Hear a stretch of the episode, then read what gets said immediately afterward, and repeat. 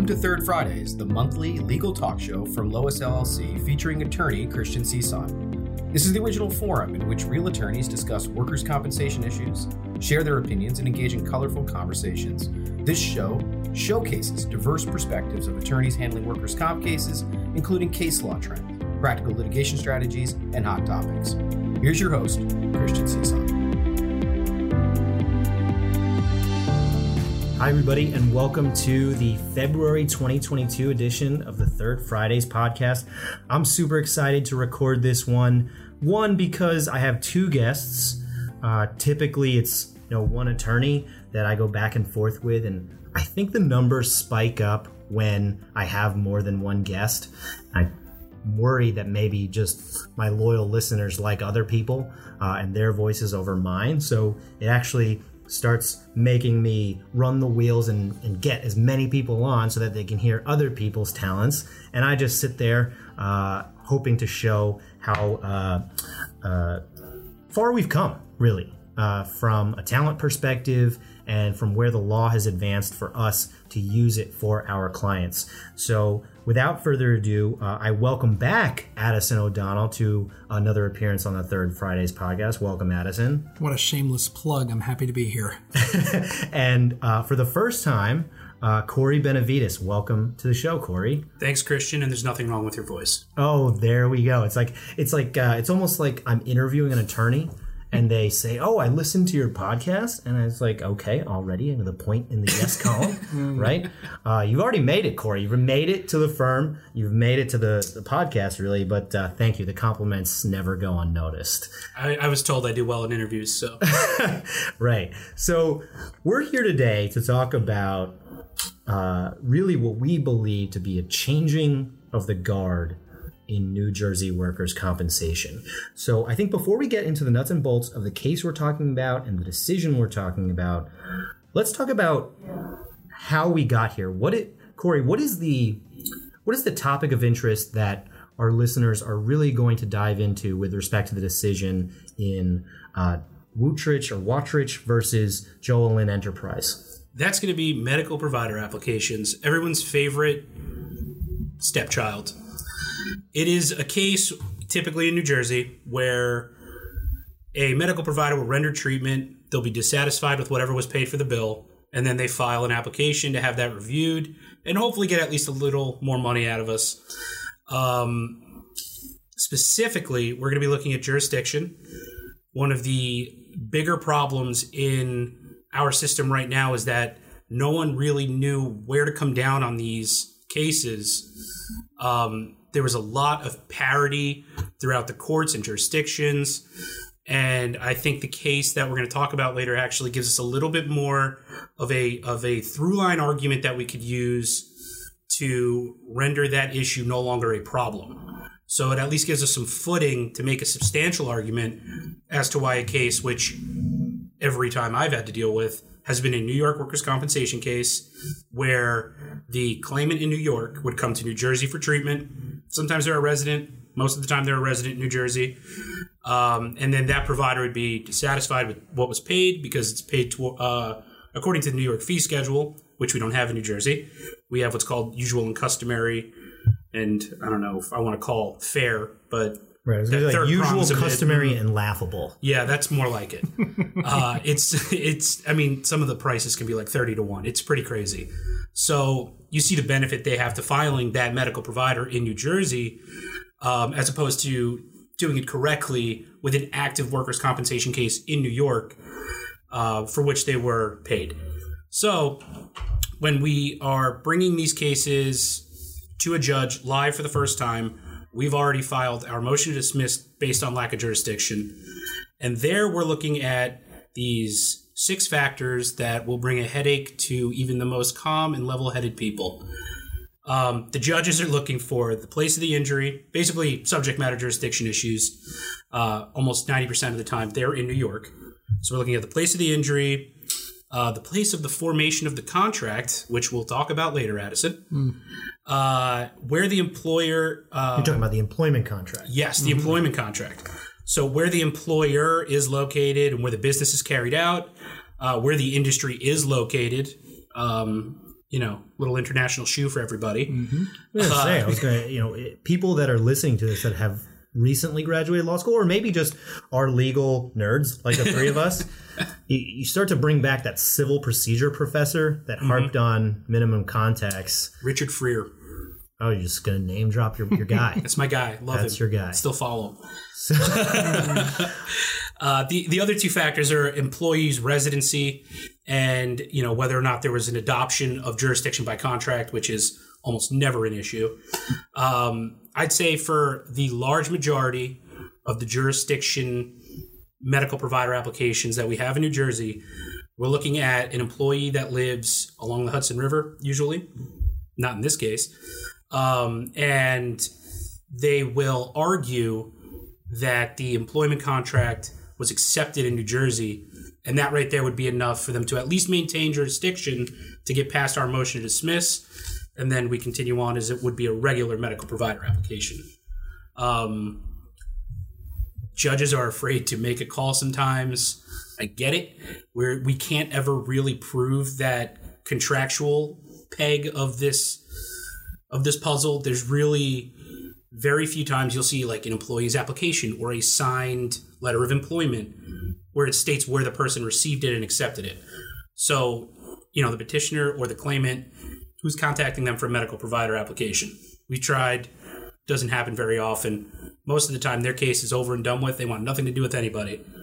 Um, but Well, they also don't have a vested interest in how much their doctor gets paid. absolutely, they could care less. I guess in theory they could say, well, if my doctor doesn't get paid, maybe he or she won't treat me any longer, or as uh, you know, you'd like to hope that the uh, Hippocratic Oath still pushes doctors to fulfill their duties to, to treat. But this, is- this is workers' compensation, not doctors' compensation. right, I was expecting that line for sure. There we go. that was in the chamber, wasn't it? Absolutely. So, uh, we in the normal course, right? In the normal course of this type of claim, it, it's it's a it's a battle because the doctor is well. I want, I want to say purposely. Maybe sometimes purposely they're they're dragging the claimant across the river. We'll refuse to say that, but some of them do have offices in both states. I'll just say that. Right, right. So we're not going to attribute that, but whether or not it is purposeful, the argument still maintain is maintained. There's Absolutely. a jurisdictional argument for saying, no, no, no, like this is a New York claim, and you were paid under the jurisdiction of the New York Workers' Compensation Board, Exactly. right? And so we have clients, right, Corey, where the substantive file, the, the, the, the workers' compensation claim is handled by a New York litigation team, and then the doctor files this medical provider app, which is handled by our New Jersey litigation team. Yours truly. There you go. Oh my gosh. it's like uh, uh, I don't even have to uh, pump you up. No, It's Again, a shameless plug. 100%. I don't even know if it's shameless. I'm gonna say it's not shameless. I was being sarcastic. So, okay, Corey, you set the table. Now, for this case specifically, Addison, what what were the facts behind it? And you know, obviously, you know, I'm asking this question almost facetiously, facetiously or rhetorically. Do do does Corey's argument apply to these facts? No, absolutely. So Corey pretty much set the table for me. We have a New York workers' compensation claimant who filed the case in New York, was injured in New York, and works in New York. Period. The claimant crossed the Hudson and had a surgery conducted by a doctor in the Garden State. This doctor then filed a medical provider application to the New Jersey Workers' Compensation Division uh, pursuant to the standing uh, regulations in New Jersey workers' compensation. A medical provider has the ability to file a document to the court, to the New Jersey Workers' Compensation Court, in order to obtain uh, compensation that the carrier had not paid or that the respondent, the employer carrier, had not paid.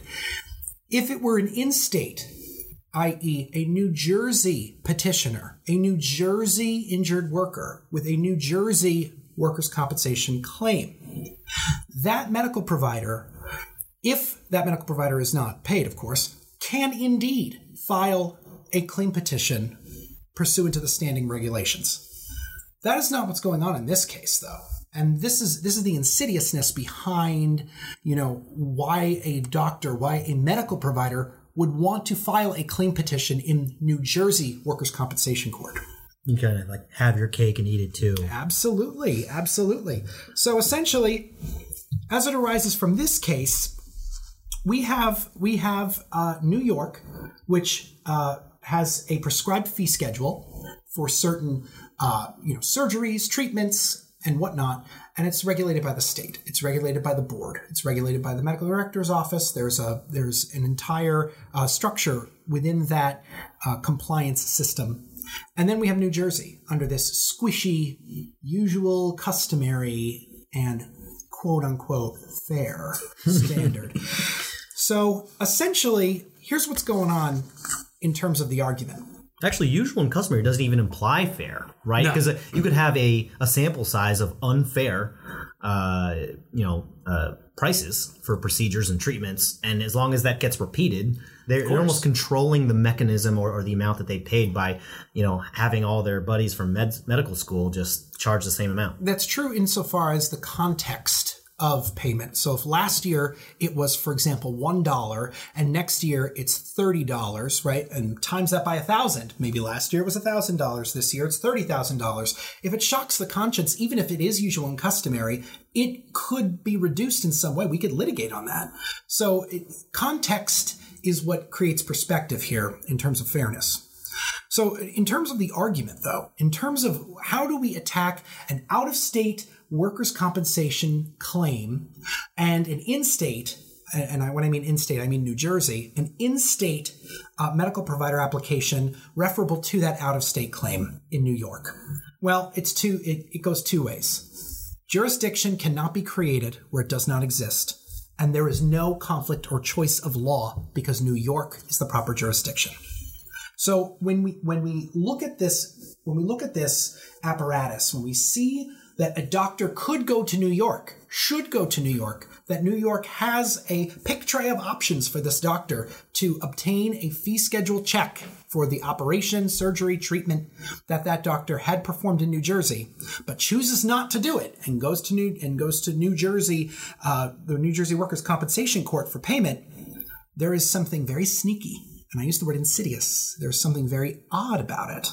So I, I, want to explore this argument. I want to explore about jurisdiction and conflict and choice of law. The I guess the idea too is, you know, you, when you mentioned conflict of law, choice of law, the fact that the New York workers' compensation claim is open means that there is a mechanism for how a doctor is paid.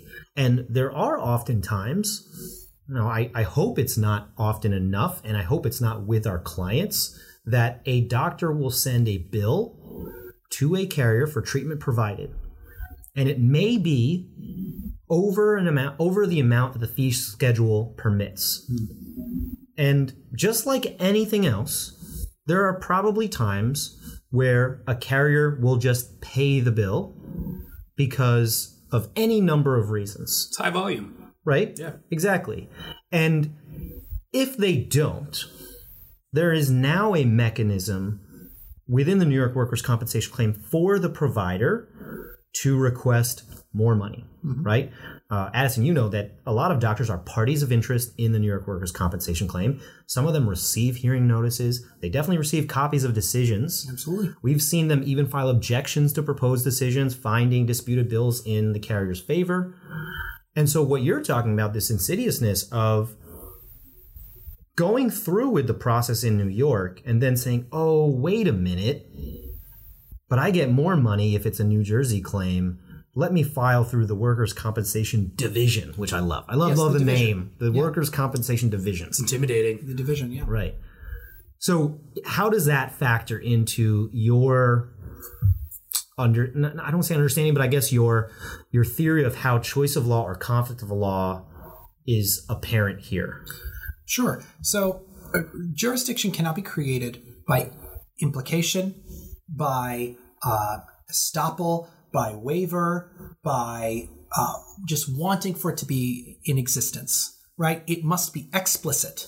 And workers' compensation uh, is a forum of limited jurisdiction. A workers' compensation judge cannot sign a divorce order.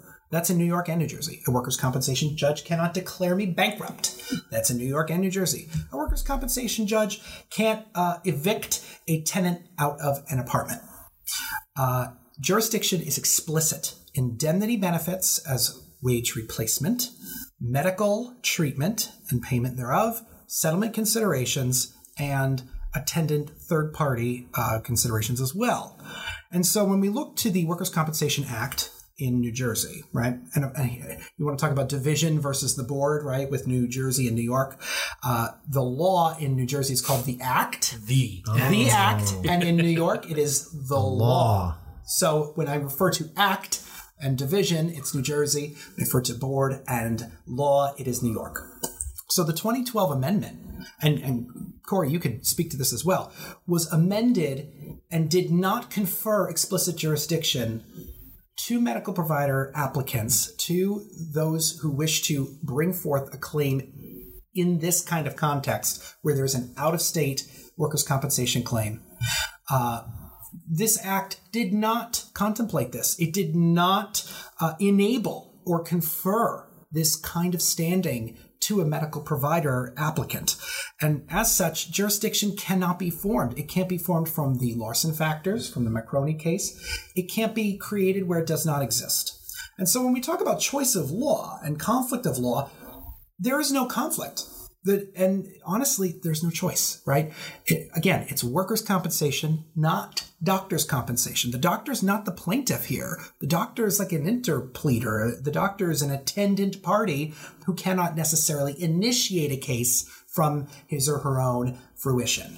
And when I talk about the conflict or choice, it really goes back to the proper jurisdiction is the originating state in which the workers' compensation claim uh, was filed. Okay, so how how did this case progress? Right, we we have a, a situation just as you guys have outlined.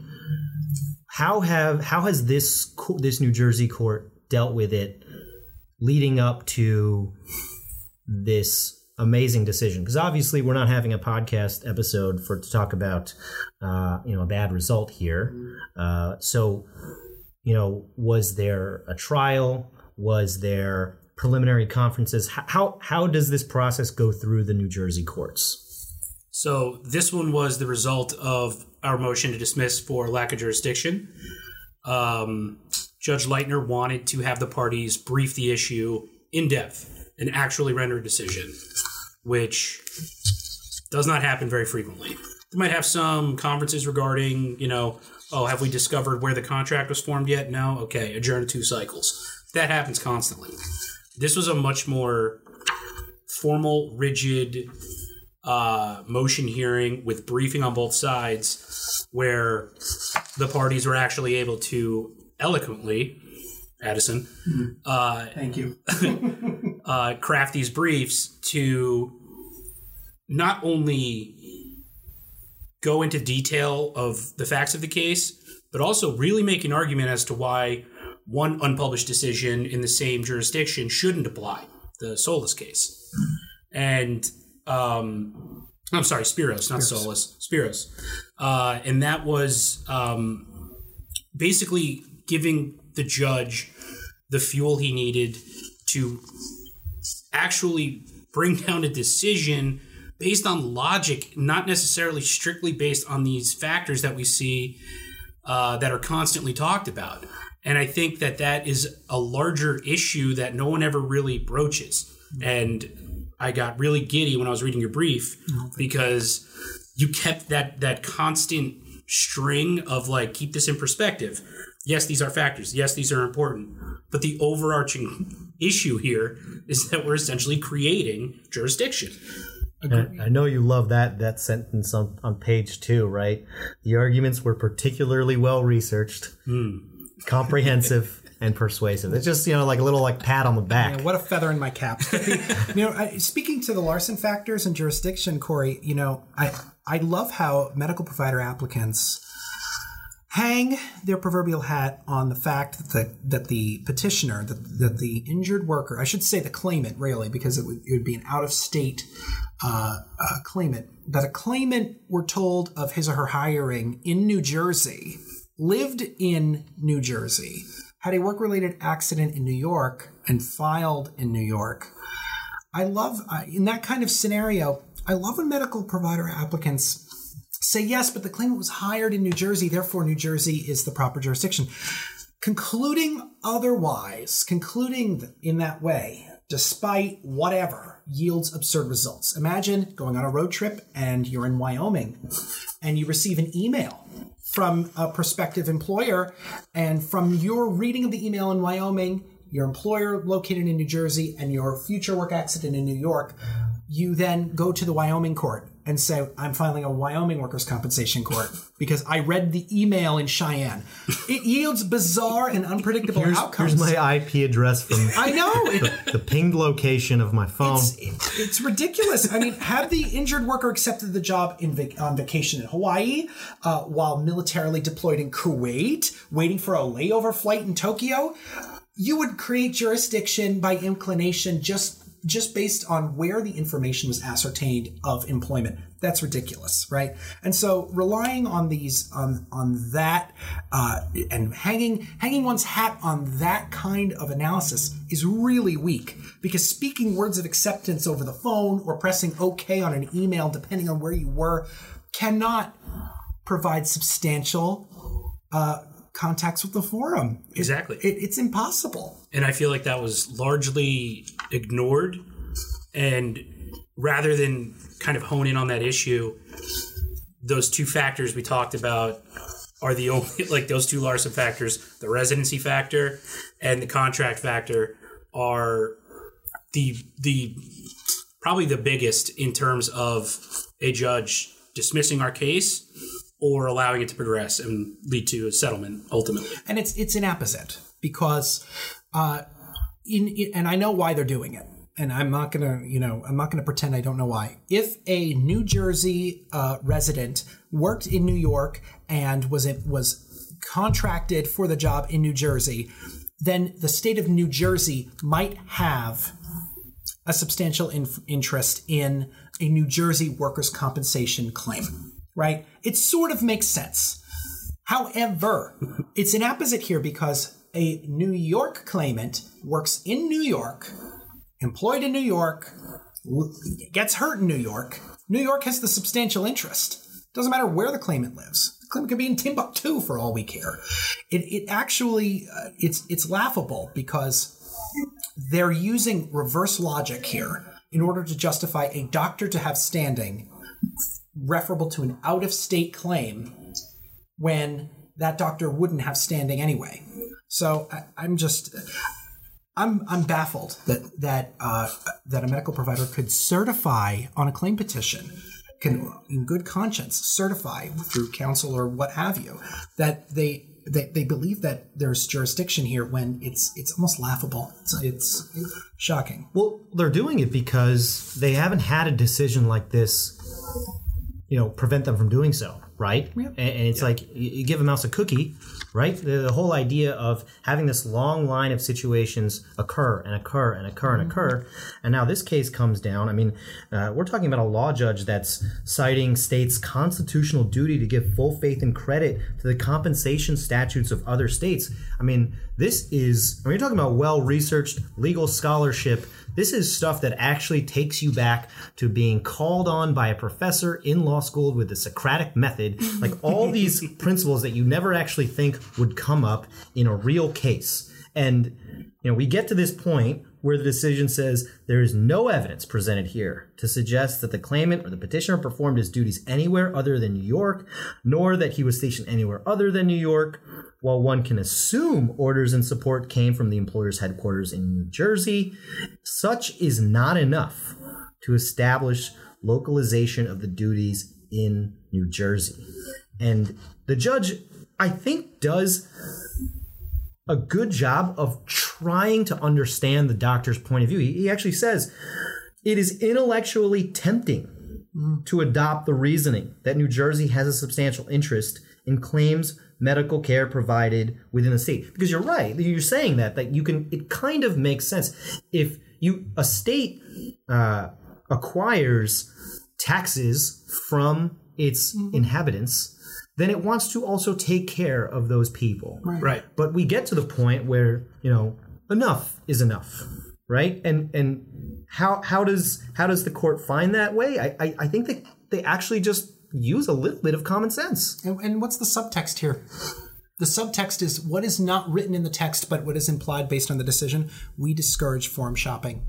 The provider cannot be dissatisfied with a potential lesser remedy in New York and attempt to claw into New Jersey for a better one.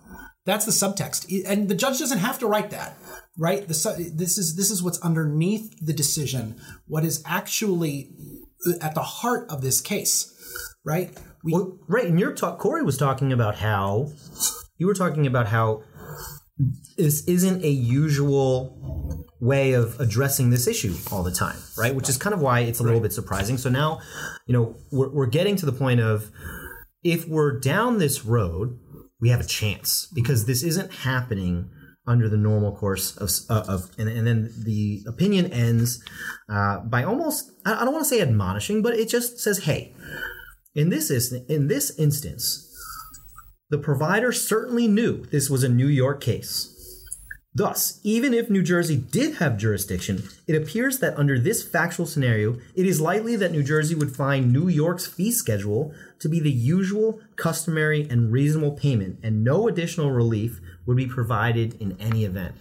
That's my favorite part. Mm-hmm. That will be in every brief I file for a motion to dismiss for lack of, of jurisdiction going forward. I'm highlighting that one. Right, because- that is perfect. you're you're connecting like the difference in how the law is adjudicated on this issue in both states and the judge is saying yeah we have usual customary and quote unquote fair but what it, that is for a new york claim is the fee schedule Exactly.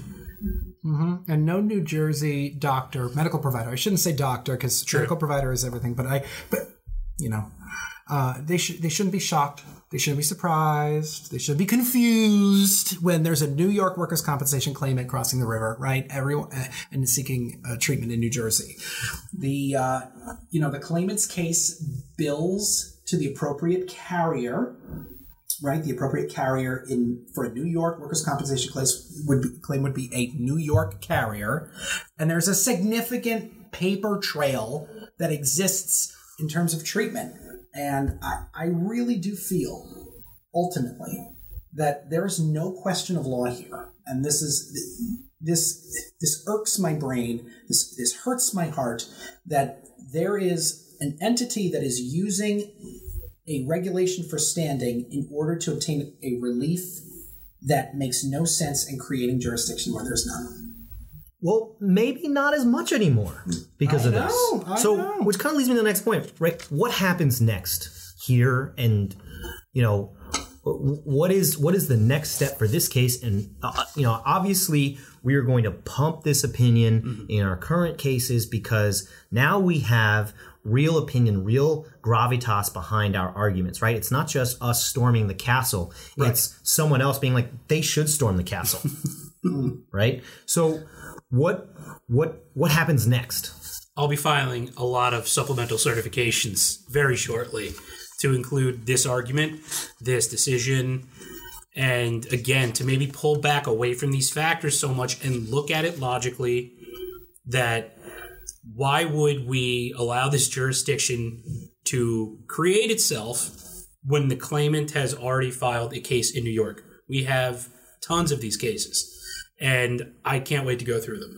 because anything with a similar fact pattern like this, I don't logically see how another judge can read this decision and not agree.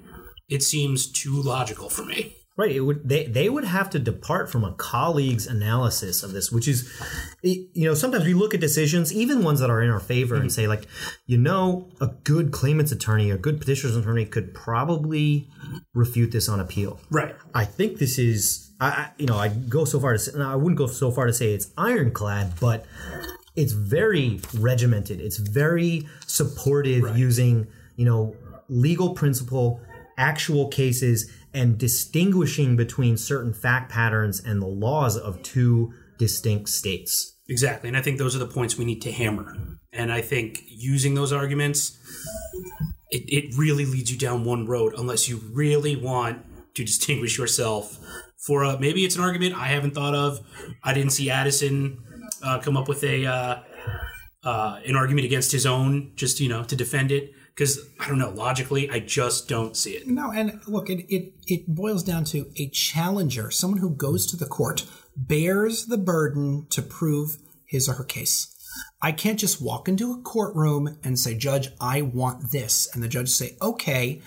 The judge is going to say, why do you want this? What is your basis for wanting it? Cite to other precedent in which in which we can rely upon.